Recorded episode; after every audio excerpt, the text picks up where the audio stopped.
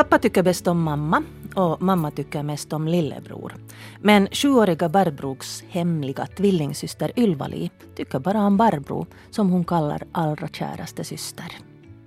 Ylva-Li är drottning i den gyllene salen och dit kommer man om man kryper ner genom hålet under rosenbusken Salikon. Där leker de med sina hundar Ruff och Duff och matar sina små vita kaniner och rider på sina hästar Guldfot och Silverfot. Och de rider genom stora hemska skogen där de elaka bor till de snälla som bjuder på kakor och karameller från den stora spisen mitt på ängen. Och de rider vidare till den vackraste dalen i världen där blommorna sjunger och träden spelar.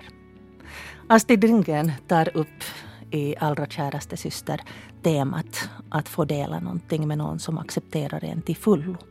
Och syskonskap, det ska vi prata om idag med systrarna Heidi och Sofia Finnile som förutom att de är systrar också är bästa vänner. Sofia Karlsson där väldigt finstämt till min syster. Här under låten Heidi och Sofia Finnila konstaterar vi att det finns en sån här glansbild av syskonskap. Som nu kanske inte alltid är så väldigt verklig. Nå, verkligen inte. Jag har inte varit alls någon härlig syster när vi var små. Jag var riktigt hemsk. Nej, vi var nog båda i luven på varandra. Hela tiden. Ganska rejält. Ja. Slogdes och härja. Och, och, det där, och, och, det började ganska tidigt. Jag var bara två och ett halvt år gammal när Sofia föddes. Så, att, så att jag har aldrig fått vara liksom lilla syster så att jag skulle ha kommit ihåg det. Utan, utan jag hade varit mellansyster och en ganska typisk son som har gjort allt för att få uppmärksamhet. Så att jag kommer ihåg när Sofia började krypa när hon var så liten att hon började, eller så stor baby att hon började krypa, så brukade jag riva henne i, i fötterna så att, så att hon liksom föll ner och, och, och slog näsan i golvet. Och jag kommer ihåg den där känslan av att det här är förbjudet, det här får man inte göra. Men jag kunde inte motstå frestelsen. Jag bara liksom, och det var så jag gjorde det om och om igen. Jag slet i hennes ben och klongs for näsan i golvet och hon skrek. Och jag fick bannor. Och så här höll jag på. Ja, men så utvecklades min röst till att bli ännu starkare. Men jag tror att ett problem var det att, att vi var tvungna att dela rum när vi var små. Och det var kanske då, då, då var det ännu mer tacksamt att slåss från morgon till kväll. Mm. Jag tror att det behövdes en viss distans till att vi ja. sen liksom skulle hitta varandra. För vi har lite olika vänner. uppfattning om liksom, att hålla rent. Oj, herregud ja. att jag är prydlig faktiskt. En verklig kontrollfreak, jättejobbigt. att jag vill ha ett rent rum och det vill inte Sofia. Så att när jag äntligen fick eget rum, så det där var Sofias rum mitt emot mitt rum. Och fortfarande var det förbannat störande för hennes de där dammråttor, så de vandrade iväg till mitt rum liksom, från hennes rum. Ja. Hade du då Heidi, liksom, du är då två och ett halvt år äldre än Sofia. Ja. Um, hade du ett behov att visa att du är den större?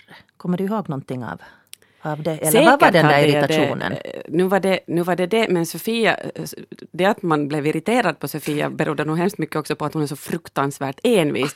Att det kanske hände att det var det att liksom, hon gick ju aldrig med på att underkasta sig. Nej, aldrig. jag mig aldrig.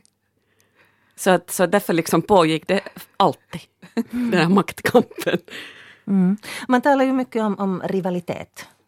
Sys syskonskapet som en rivalitet. Det, det finns två solar, eller en sol och en måne, eller hur man vill se det. Men det finns signifikanta personer vars uppmärksamhet man, man är rivaler om.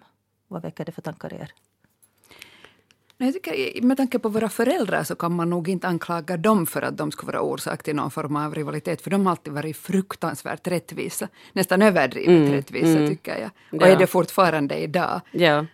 Så att, Nej, vi kan nog inte alls anklaga dem. Och så har vi dessutom ju haft en, vi har ju haft en jätteordentlig och, och, och snäll stora syster som, som hon var nästan en sån här extra mamma yeah. åt oss. Att, att liksom, vi är så typiska småsyskon som har fått härja och hålla på och hon har alltid varit den där förnuftiga och milda. Och jag är fortfarande tacksam för Anna, vår stora syster, för det att, att jag klarade mig genom gymnasiet. För att jag var en så jobbig elev.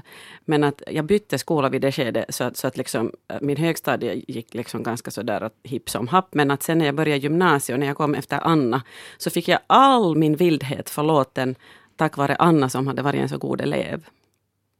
Tror ni att det är skillnad på det då? Om, om det där, du sa att du har aldrig upplevt det där att få vara yngst. Mm blir det en, en annorlunda roll?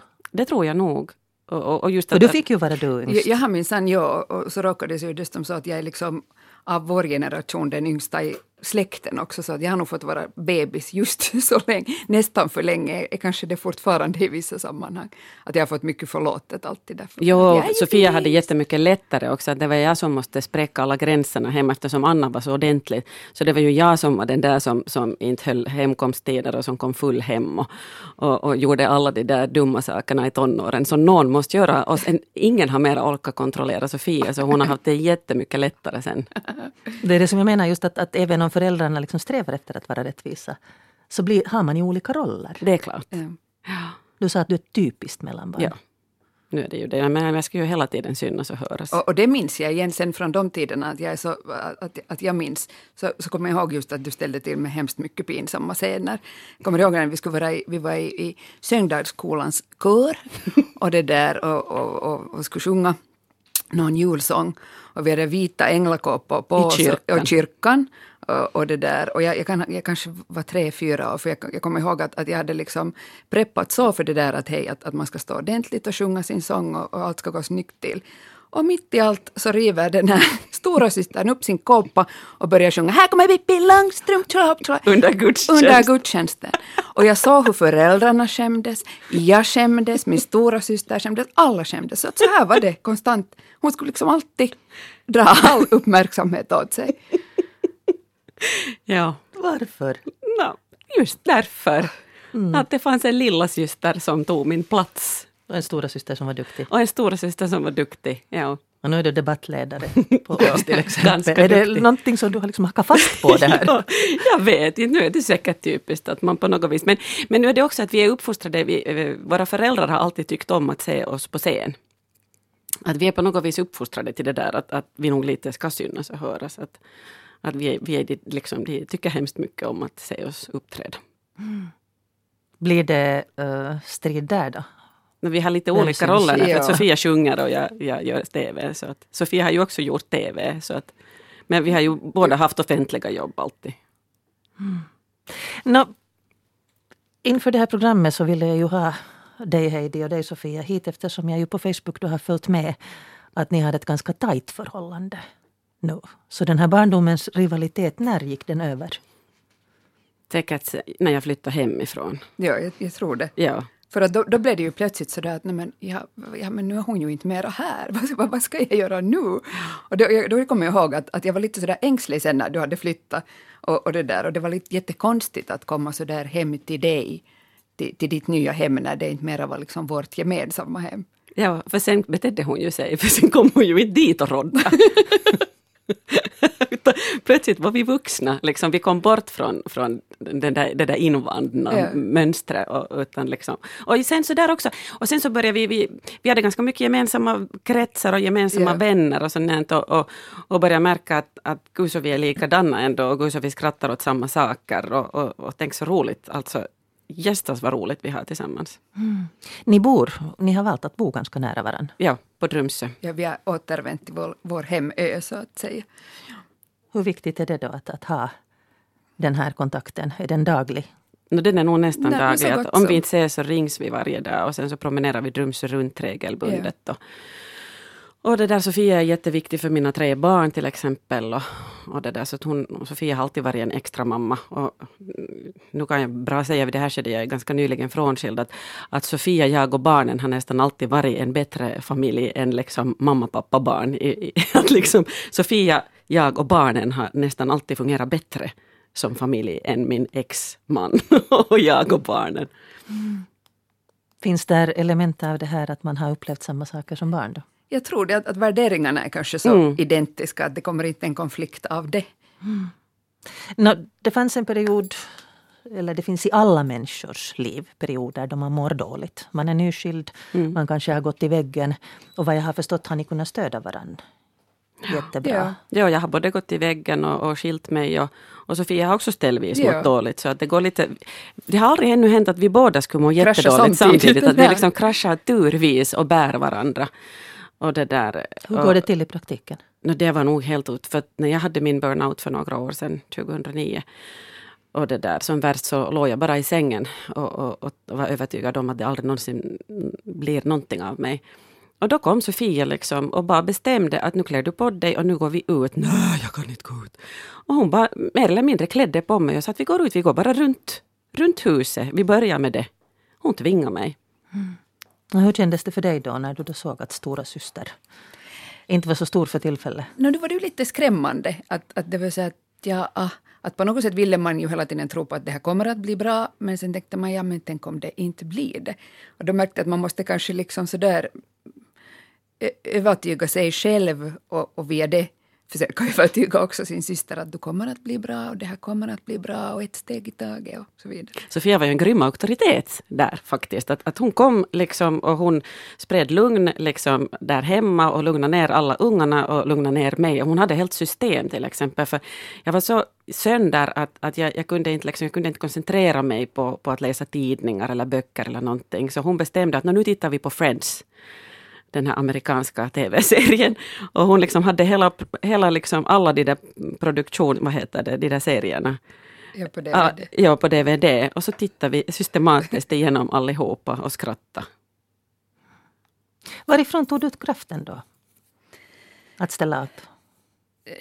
För det är ju ofta så att då någon mår ja, dåligt. Det känns så. ju inte som någonting som man, liksom, att man ställer upp. Det kändes bara som en sån självklarhet. Att jag kan inte, liksom, jag, jag kan inte titta på min syster i det där tillståndet. Jag, jag, jag, måste få henne glad, jag måste få henne på fötter. Så det var, jag tror att det var bara hemskt intuitivt. Det var inte, för jag tycker inte att jag är, jag är inte en sån här vårdande person överhuvudtaget. Så det där, jag, jag tror att det var bara någon ryggmärgskänsla helt enkelt. Hur var det att ta emot av lilla syster? Det var nog också helt jättesjälvklart. Att, att nu var jag ju grymt tacksam och, och, och tacka säkert ofta. Yeah. Att, äh, för att när jag kände mig så värdelös så, så, så var det ju underbart att, att få ta emot både hjälp och kärlek och omtanke. Men att det där men det var fullständigt naturligt. Att, att jag kände nog inte vid något som helst skede att, att det var något konstigt med att lilla syster kommer och tar över. Är ni på något sätt medvetet och vårdar den här relationen? Alltså, är det någonting som ni tar hänsyn till i beslut? Som ett parförhållande? ja, jag tänker på det. liksom, mm, ordnar vi tumistid för varandra? Ja, ja. Nej, alltså det är väl på något sätt i och med att vi är, vi är så mycket i kontakt hela tiden. Ja. Så tror jag att, att... Men vi har ju de här våra, våra meditativa promenader, eller de är ju inte meditativa utan de är skvallriga. Alltså, folk hör oss långa vägar när vi promenerar där längs stränderna för vi kacklar på och, och, och, och behandlar allting liksom både högt och lågt. Och... Ja, meditativt är kanske inte rätt, men Nej, terapeutiskt, terapeutiskt är rätt, för att liksom allt skit kommer ut så ja. att säga under de här promenaderna. Ja, och vi slänger ut allt skit i havet medan vi promenerar, det är inte miljövänligt. Elna, hur är det med den här stridigheterna som då var som yngre? Så har ni liksom kunnat prata om sånt som har varit svårt? Ja, ja, för det var kanske inte liksom på det viset. Nej, jag, jag tror att in... den där syskonkärleken ändå alltid ja. har funnits där. Men att på något sätt så tycker jag att det hör väl till att man lite ska slåss som barn. Jag tycker att hemskt många av mina vänner som har haft hemskt så här stirrade relationer till sina syskon när de har varit barn, så har kanske inte sen så hemskt nära relationer när de är vuxna. Mm. Det känns lite så. Ja, det kan hända. Och sen liksom är man sådana personer som vi är så så har ju liksom allt det där blixtrande och, och, och all den där temperamenten har kommit ut den vägen när vi har varit barn. Och, och, nu, liksom, nu kommer det ut andra vägar. Vi är ju precis lika temperamentsfulla fortfarande men, men på något vis så är vi nu för tiden vi är så överens. Det är jättesällan som vi är av olika åsikt. Mm. Det är ganska och, sällan. Och nu kan vi också vara det, men, att, men, att, men det finns liksom det, det, är klart att man, man uttrycker det kanske på ett annat sätt ja. än vad man gjorde. Ja, att vi skulle inte säga Nej. längre att eh, idiot. jag tror inte att jag någonsin i vuxen ålder har sagt det åt dig och Nej. säkert ofta som barn. Så det finns inga skavsår? Nej, nej, absolut, nej, absolut inte. Absolut inte. Att, att vi, har nog, vi har nog pratat igenom allt det där nog. Och vi kommer nog ihåg, och ibland, men att när vi talar om de där barndomsminnena så det är nog mer sådär att vi fnissar åt det. Vi ja. har nog förlåtit oss själva nej, och förlåtit, förlåtit varandra. Det, det, känns ju inte liksom som det någonsin skulle ha varit sån här medveten nej. ondska. Det är sån här stolligt som barn ställer till med helt enkelt. Det, ja. det är inte någonting sånt att förlåta tycker nej, jag. Nej, verkligen inte. Mm. No, den här gemensamma bakgrunden, det här att man på riktigt har upplevt, om inte nu helt samma, eftersom vi är av olika åldrar och vi har olika syskonroller. Men ändå väldigt liknande barndom. Att man inte behöver börja med att först skapa det Gud världen. ja, nej. När mm. man träffas. Mm. Hur mycket betyder det att ha den här gemensamma referensramen?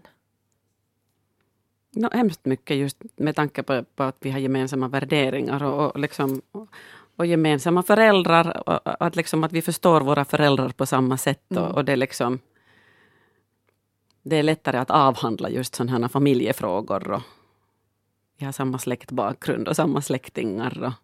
Och, och just att man samma förstår. belastning. Så, exakt! samma ärftliga belastning.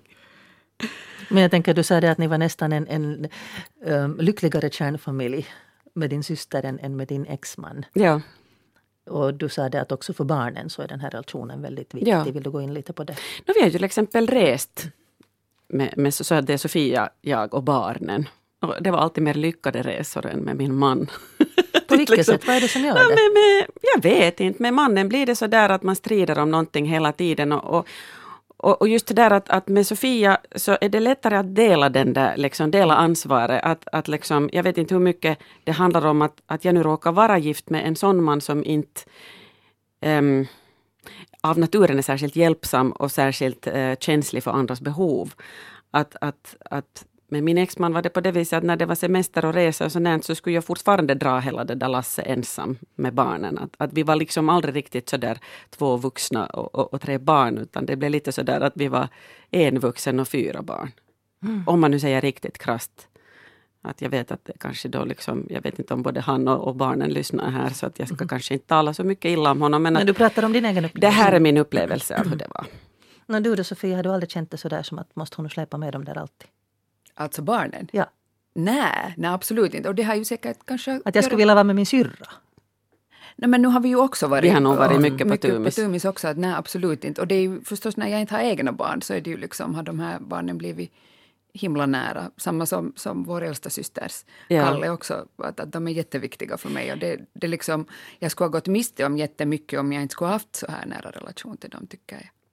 Och det är nog intressant just den där kärleken som man kan känna till sin systers barn. Då, att, att, liksom, att Kalle kusin som är Annas son, så är det också så att, att, liksom, att det känns ända in i hjärteroten, liksom, den där ömheten och omtanken man har för sitt syskonbarn. Mm. Att det är nästan som eget barn.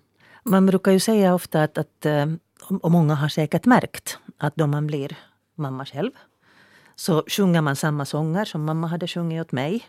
Och jag hör mig själv ibland alldeles onödigt mycket att låta likadan och, och, och, säga till. Det här att ni då har haft samma bakgrund som jag kommer tillbaka till det här att, att ni ändå har liksom delat. Tror ni att det, det, är det som underlättar det här? Du blir aldrig irriterad på Hedis sätt att uppfostra till exempel? Mm. Ja, men där, där går kanske gränsen, för där är det just det som är skillnaden, att det är inte mina barn. Nu kan jag säga till om jag tycker att jag skulle göra någonting på annat sätt, men, men det är ju liksom, det är inte min sak att bestämma det. Sen har vi ju dessutom det att, att Sofia är pedagogisk expert och jag är bara mamma. Sofia nu tyckte jag att jag, lät, jag, jag hörde några sådana här vibrationer. Här. Sofia är ju både Steiner-pedagog och, och eh, utbildad musiklärare, så det är ju helt klart att, och sen dessutom att, att hon jobbar med barn. Så det är ju helt klart att hon har liksom mera insikt. Vad, Lär liksom du dig av henne? Ja, jo, absolut. Hon kommer med jättegoda råd. Och sen det att, att Sofia har en helt speciell relation till, till min yngsta son. De har samma födelsedag.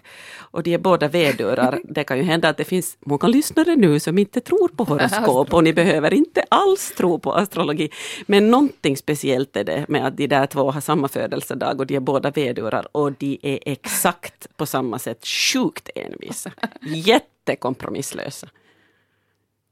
Men helt underbara. Hur känns det för dig att höra att du är envis och alltså det vet jag. Det, det vet, det vet alla. alla människor som har haft någonting med mig att göra. Sofia gör inga kompromisser Nej, någonsin. Det är hemskt svartvit på vissa punkter. Så är det bara. Um, liksom, um, nu kommer jag inte på det svenska ordet fulfill. Alltså, um, blir det en bättre soppa av er båda än av er var för sig? Ger ni någonting till? Har ni olika element som ni hämtar i det här förhållandet? Mm.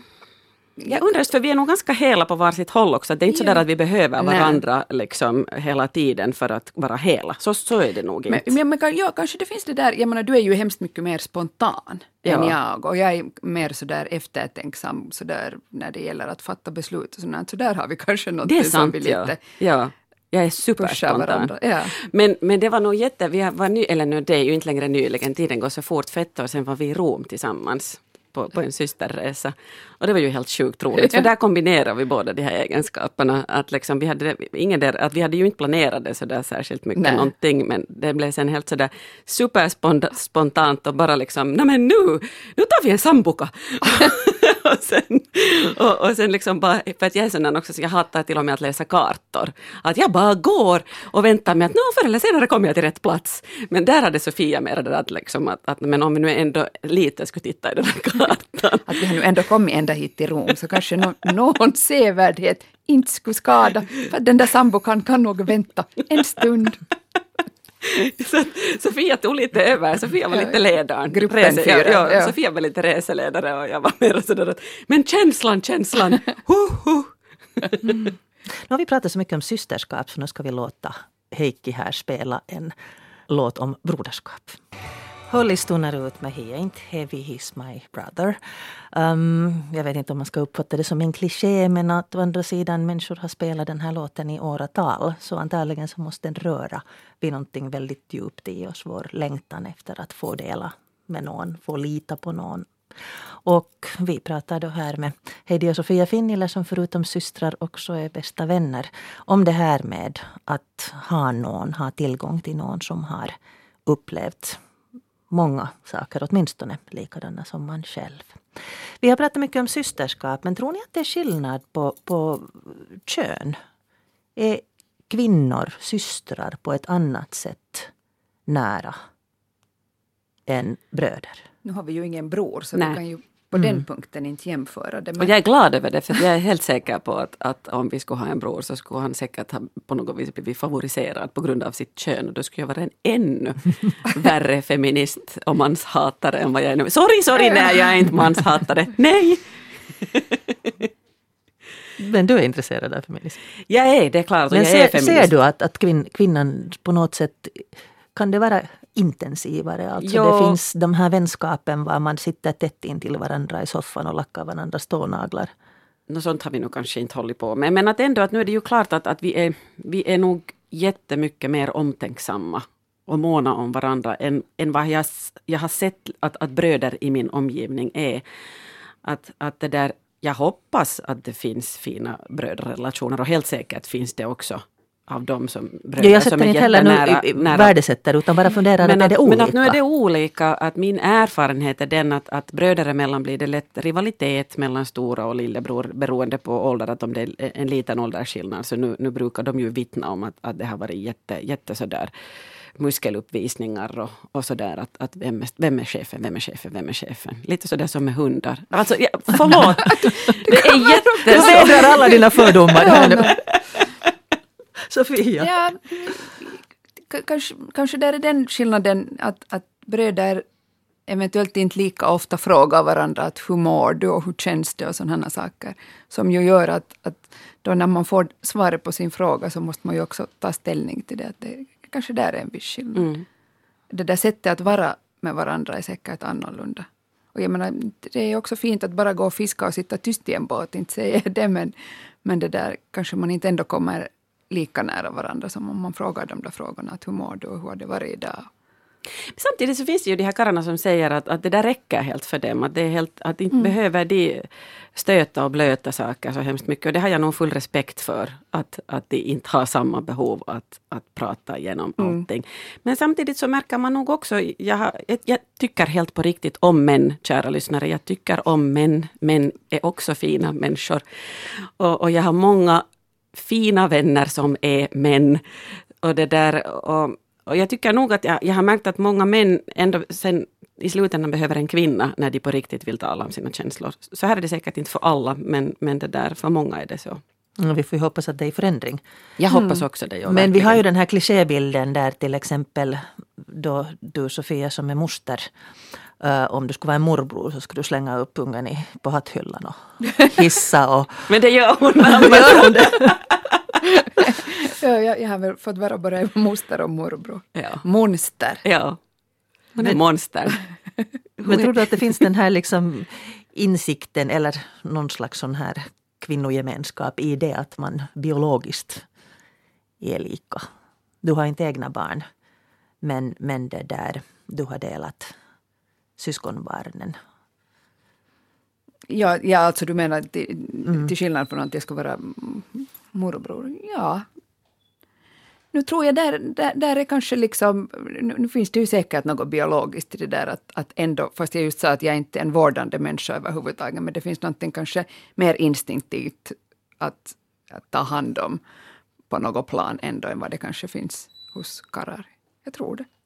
Hur är det för dig Heidi då? För att, um, jag tycker att jag upplevde i något skede att nästan alla, ska vi säga, begynnande tonåringar eller i något skede, 10-12 någonting, så behöver man en vuxen vän. Därför för att förhållandet med mamma är så laddat. Mm. Jag tänker att... Det här har vi inte heller riktigt haft. Okej. Okay. På något vis, nej. Vi, vi hade vi hade förvånat, det var förvånansvärt, fast jag nu liksom sa att jag var den där jobbigare i tonåren så var jag aldrig så där megajobbig än. Det, det blev aldrig, jag vet inte, jag tror att vi har haft sällsynt förnuftiga föräldrar. Att, att tack, tack till dem, att de har nog varit de har nog varit jättemedvetna föräldrar och de har försökt undvika sådana onödiga Ja, för jag, jag hade en minnesbild att du, du liksom hade nog under puberteten dina små protester och så här. Eh, men det där... Men hade det var ni olika roller gentemot föräldrarna? Var ni olika? Behandlade ni dem olika?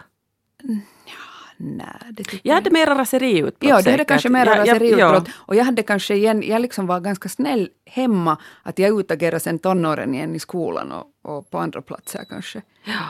Men att hem, kanske det var det att du hade gjort det där förarbetet, att de, jag behövde inte liksom ta så mycket fighter med dem kändes det som. Nej, och just det där att, att jag har jag har alltid haft det här felet att jag, jag pratar innan jag tänker. Så att, så att liksom jag har alltid varit plump. jag har en benägenhet att såra människor utan att mena så illa som, som det framstår som. Och det är någonting som jag kämpar med fortfarande. Att jag försöker lära mig att uttrycka mig lite mildare. Samtidigt som jag tycker att det är ju skönt för alla, tror jag, att alla vet vad jag tänker. Att det, blir, det blir inte oklart för någon. Sen kan man ta ställning till vad jag säger. Mm. Lever du ut den här rollen? Eller får Heidi ta hand om den för din del? Ja, alltså, inte är jag den som sitter tyst heller, nej, verkligen inte. Att det där. Men, men jag, jag är kanske sån här att jag, jag, jag, kan, jag är igen sämre på det sättet att jag kan samla på mig lite ilska lite längre tid. Jag har liksom lite längre stubin kanske. Men sen när jag exploderar så sen... Sen, sen är det ännu värre. Sen är det ännu värre. Att jag är sån här som bla bla bla och sådär att, att jag, jag gör inte så stor urskiljning liksom vem jag prata mina privata angelägenheter med och det kan säkert bli jättejobbigt. Till exempel med mina pojkar på redaktionen, Mattias och Freddy, de har säkert fått höra mycket mer än vad de orkar höra för att jag bara spyr ut med precis alla mina känslor och alla måste ta del av det här och Sofia är ju inte alls sån. Nej. Att hon väljer nog noggrant liksom vem hon berättar sina känslor åt. Mm. Personligheter. Är ni, är ni lika, mera lika än, än olika? Det har ju kommit fram lite både och här nu. Ja, alltså, nu har, vi har ju klart olik, olikheter och vi är yeah. jättemedvetna om våra olikheter. Men att säkert har vi ändå mera likheter. Ja, jag undrar just att, att hur man då definierar vad är personlighet och mm. vad är det där gemensamma referenser, liksom vad, på vilket sätt? Gjort i samma fabrik. Ja, exakt. Mm. Att, att det är vi ju definitivt, men, men sen att vi är olika personligheter, så det, det kommer ju. Nu tror jag att folk ser hemskt mycket likheter i vårt jo, sätt Det kan hända att folk tror att vi är mycket mer lika än vad vi är. Ja. Mm. Har ni någonsin grälat sådär på allvar? Alltså som barn ju på allvar jättemycket. ja. Jätte, jättemycket. Men att inte, inte i vuxen ålder så har Nej. vi nog inte gräl. Mm. No, vi möter ju alla i något skede att föräldrarna blir gamla och behöver tas om hand. Och väldigt ofta så blir det ju tyvärr stridigheter syskonen emellan. Då man ska ta ansvar för vem som ska sköta vad och, och sen i det skede som man börjar dela upp bohag och, och någonting är viktigt för någon. Hur ser ni på det? Det är väldigt ofta så att, att gamla syskonkonflikter rivs upp där. Mm. Där tror jag att det är jätteviktigt att våra föräldrar har varit så rättvisa. Ja. För att vår erfarenhet är den att, att, att om, om, om det liksom finns den där känslan av att, att mamma har älskat den där mer än mig, så det är just de, de känslorna De som som kommer. Mm. fast, fram vid arvskifte och, och, och det där. Och det hoppas jag att vi inte behöver gå igenom. Våra föräldrar är ju förstås de är ju gamla, men de är ju fortfarande i gott skick. Så att det där, vi har inte ännu behövt gå igenom något sånt. Nej, nej. Och ni bor båda nära. Vi bor nära och, och vår stora syster bor också ändå i samma stad. Så att, och vi är tre systrar. Den erfarenheten har jag också, att det brukar vara döttrarna som sköter mera ålderstigna föräldrar än vad söner gör. Ja, som sagt så är de ju som tur i, i, i rätt så gott skick fortfarande, men det var en, en, eh, för några år sedan när mamma bröt benen, så då, då fick vi lite sådär tänka på, de hade en stor hund som det skulle tas hand om. Sådant. Men jag tycker nog att vi lyckades koordinera det ganska bra. Ja. Jag tror just det här att vi är tre systrar och ingen av oss är en sån som inte skulle bära ansvar. Att vi är alla ganska... Ja, vi är nog jätteansvars... Vi, det, det, det är nog, vi är alla lika ans, ansvarstagande. Vi har liksom grym ansvarskänsla allihopa. Och just så där att, att vi är måna om varandras orkande. Att, att, att, att ingen av oss skulle ens komma på tanken att, att sko sig på den andra. Att, nå, men att jag kommer lite lättare undan nu här så låter jag de andra jobba istället. För, för då har man hela tiden den känslan att om vi gör så här nu så blir den andra trött och, och så kan vi ju inte ha det. Har ni någonsin funderat på om det skulle vara så att till exempel yrkeslivet skulle föra någon av er till långt bort i stan? Mm. Nej. Nej, du menar att vad, vad, vad, det skulle hända sen med vår relation? Jag tror att, jag menar, med dag, i dagens läge när det finns Facebook och Ja. det finns det ena och det andra, så att, att vill man hålla kontakt så kan man hålla kontakt med många, på många olika sätt. Ja. Skype och, Och, sen skulle det vara jätteroligt sen när vi åker till varandra Ja, och slår, slår runt i stan. Eller var den andra nu sen råkar vara.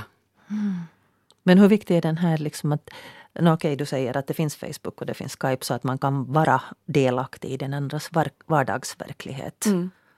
På ett sätt som man kanske inte kunde tidigare. Man skrev ett brev och det tog en vecka innan det kom fram. precis. Ja, nu är det jätteviktigt det där att man får den där omedelbara reaktionen. Och, och det är nog just därför som våra Drömsö runt-promenader också är så himla viktiga. Att man, man, man känner riktigt, man är renad efteråt när man har låtit allt komma ut och allt har stötts och blötts och avhandlats och, och alla känslor har gåtts igenom. Och, och, och, liksom, och, och, och all den där aggressionen som man har samlat på sig under dagen.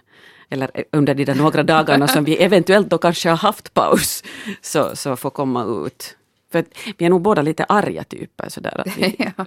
vi går omkring liksom nog och blir lite sådär småsura på, på saker som inte går som vi skulle önska. Eftersom vi alltid vet hur saker borde Ja. gå, för vi vet bäst. Ja, det är ju det. Om alla skulle göra som vi säger så skulle det inte vara något problem Nej. här i världen. Ja, det skulle bli världsfred. Ja, absolut. Så det är allra käraste syster i allra högsta grad. jo. Ja. Som förstår. Um, idag är ju många familjer nybildade.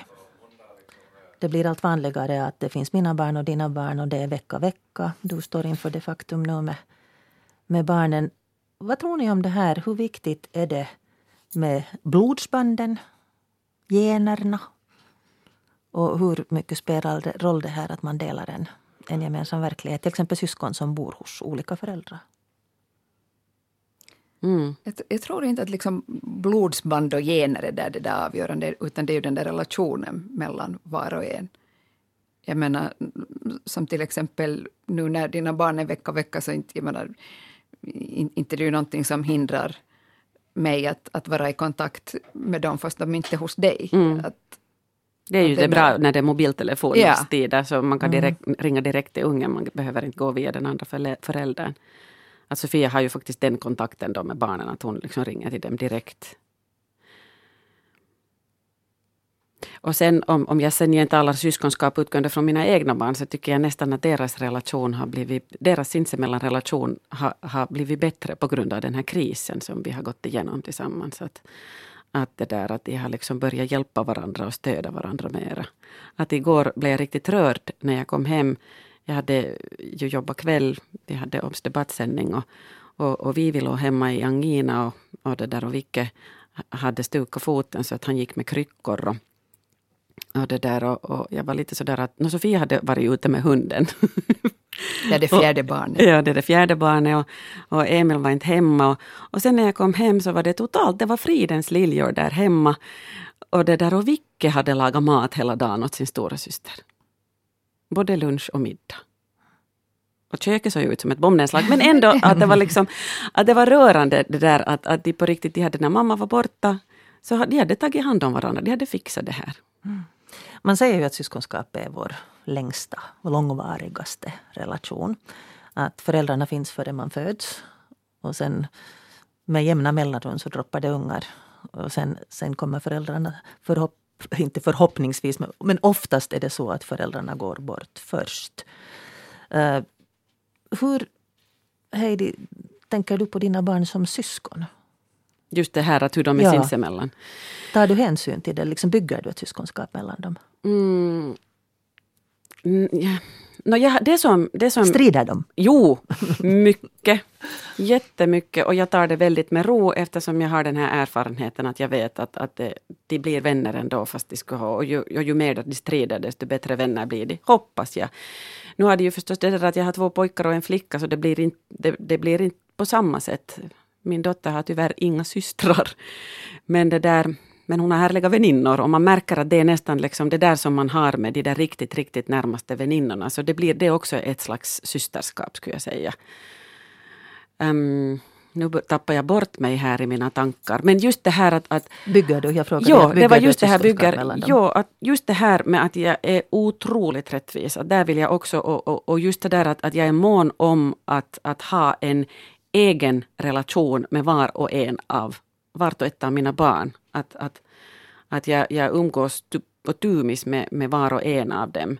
Men, men inte vet jag sen liksom, sen är det ju de själva som får bygga upp sina sinsemellan förhållanden. Där kan jag, ju, jag kan inte gå och styra och ställa. Nej, att nu ska du göra det. ja, det. Nej, nej. Att, att så kan man ju inte göra. Men att just på något vis att, att, liksom, att jag ingriper ganska sällan i deras inbördes bråk och sånt. Utan det tycker jag att de får fixa sinsemellan. Att ibland kan jag ta ett samtal om, om, om någon har uttryckt sig alltför respektlöst. Mm. Um, det är inte här att du som är äldst borde. Nej, absolut inte. Och säkert, jag vet inte om det är just för att när jag är mellanbarn och det är så svårt att vara mellanbarn, så är det på något vis extra extra viktigt för mig det där att, att vara rättvis hela tiden. Och ändå anklagar mina barn mig för att, för att, för att minstingen har kommit lättast undan och minstingen är bortklämad. Mm. När du Sofia ser i ditt jobb barn som är till exempel syskon sinsemellan. Ser du på något sätt att de är gjorda i samma fabrik? Det, det beror på. Vissa kan man se på, vissa är en helt som natt och dag. Att det, det går inte att generalisera kanske på det sättet. Tar du på något sätt med dig i din pedagogik om du vet att Nej, kommer, nej, så som eh, Heidi sa här i början att hon fick så mycket förlåtet i gymnasiet för att stora syster var så duktig. nej, nej, nej nu, nu ser jag dem alla som individer. Att, att lite kan det vara, sådant tycker jag kan vara roligt, att de kan påminna fysiskt om varandra. Och jag förstås säger alltid fel namn och sånt här, men, det där, men nu försöker jag ta dem som individer. Jag tycker att det, det är kanske lite farligt också det där att man... Det var ju ganska vanligt tidigare. Ja, ja att din stora syster var så jätteduktig. Precis. Att ja, jag, jag, tror inte att någon, att jag nog, jag hoppas att jag aldrig har kläckt ur mig en sån kommentar. Ja, hur kan du vara sån den? Eller sen det där att, att jag, jag, kan nog tänka mig liksom att när våra barn kommer till skolan så suckar några äh, lärare sådär att nej herregud, en till. Att hoppas det tar slut sen. det tar ganska mycket höjd i en sån här roll av att, att du är liksom på något sätt sån här jag är ju en sån som mm, ifrågasätter och jag, jag köper inte färdiga lösningar. Och, och, jag har varit mån om att uppfostra mina barn också på det viset att, att, att håll inte tyst om, om det där, om någonting är fel. Och det kan hända att mina barn skulle ha haft ett betydligt lättare liv om jag skulle ha uppfostrat dem till tysta individer som, som det där bara sitter tysta i klassrummet och inte säger sina åsikter. Men samtidigt så tror jag inte att samhället går vidare med sådana människor som bara lider i tysthet. Mm. Det här är ju någonting som du också hämtar fram Sofia. Det är någonting sånt som också ligger i er gemensamma Absolut. bakgrund, värdegrund. Ja, jag, jag tycker aldrig att uh, problemet i klassen till exempel aldrig de som har en åsikt. Problemet är mer de som inte har en åsikt. Eller inte vågar uttala sin åsikt. Det är kanske det allra värsta. Mm. Nå, vad tror ni om nu då ni har blivit bästa vänner i vuxen ålder? Vad kan man som syskon göra för varann? Finnas där. Mm. Att, att nu är det nog nu är det nog ofta så där att, att, att jag först ringer till Sofia om det är något. Och nu har Sofia ja. också jätteofta det med att nu, nu är det liksom... Nu är det kris. nu är det kris, nu behöver jag ett förstående öra, nu behöver jag omtanke. Och vi har nog båda liksom en förmåga att trösta varandra. Ja. Och, och liksom lugna, lugna ner, ner. Ja. Mm, lugna ner varandra. Kanske lite det där som föräldrarna gjorde när vi var barn, så gör vi ja. nu åt varandra i en viss mån. Ja, för man kan inte alltid belasta de där föräldrarna mer. har det blivit viktigare med åren då, om man tänker på föräldrarnas roll som, som ju från början är oerhört viktig, eller significant persons, mm. vem det är som har varit där. Men, men tar syskonrelationen över den funktionen? På något sätt kanske jag gör ja. den det. Ja, det, det är nog vi som liksom vaktar varandra och ja. sköter om varandra. Att, att, våra föräldrar finns ju fortfarande kvar och det är nog, fort, det är nog vitsigt att säga att, att fast vi är jätte, jättevuxna och, och de är ganska gamla så, så blir det nog så där att de tycker ju nog också att, att vi är nog fortfarande deras småbarn. Och, och pappa kan fortfarande ibland ringa efter någon TV-sändning och berömma mig och tycka att jag var jättebra. Jag känner mig som en liten flicka. Att oj, nej men pappa, pappa är stolt över mig. Oj, vad bra. Många gånger brukar man ju säga att då man äh, återvänder till sitt barndomshem i samband med till exempel att man ska laga julmat tillsammans eller någonting annat så faller man in i sina gamla roller. Lite blir det kanske sådär att Slåss ni sen när ni är hemma? Nej, inte slåss vi då heller. Men nog är det lite sådär att, att framförallt Anna tar den där stora systerrollen ja. ofta. Att Anna, och, och, på landet också, för vi har ju ett släktkollektiv på landet så att vi firar ju somrarna också alla tillsammans. Så ibland hiffar vi nog det där att oho, någonting som borde göras, oj, nu har Anna gjort det. Det är alltid Anna liksom. Och, då, och då, då, känns det lite sådär ja. illa, att hur, hur, länge ska vi vara de här småsyskonen som inte... Som bara solar oss och läser romaner. Och äter choko. ja. Och vad säger hon om er relation? Jag borde fråga henne förstås. Men... Det borde ja. du säkert fråga henne. Hur jobbigt det är att vara vår stora syster. Mm.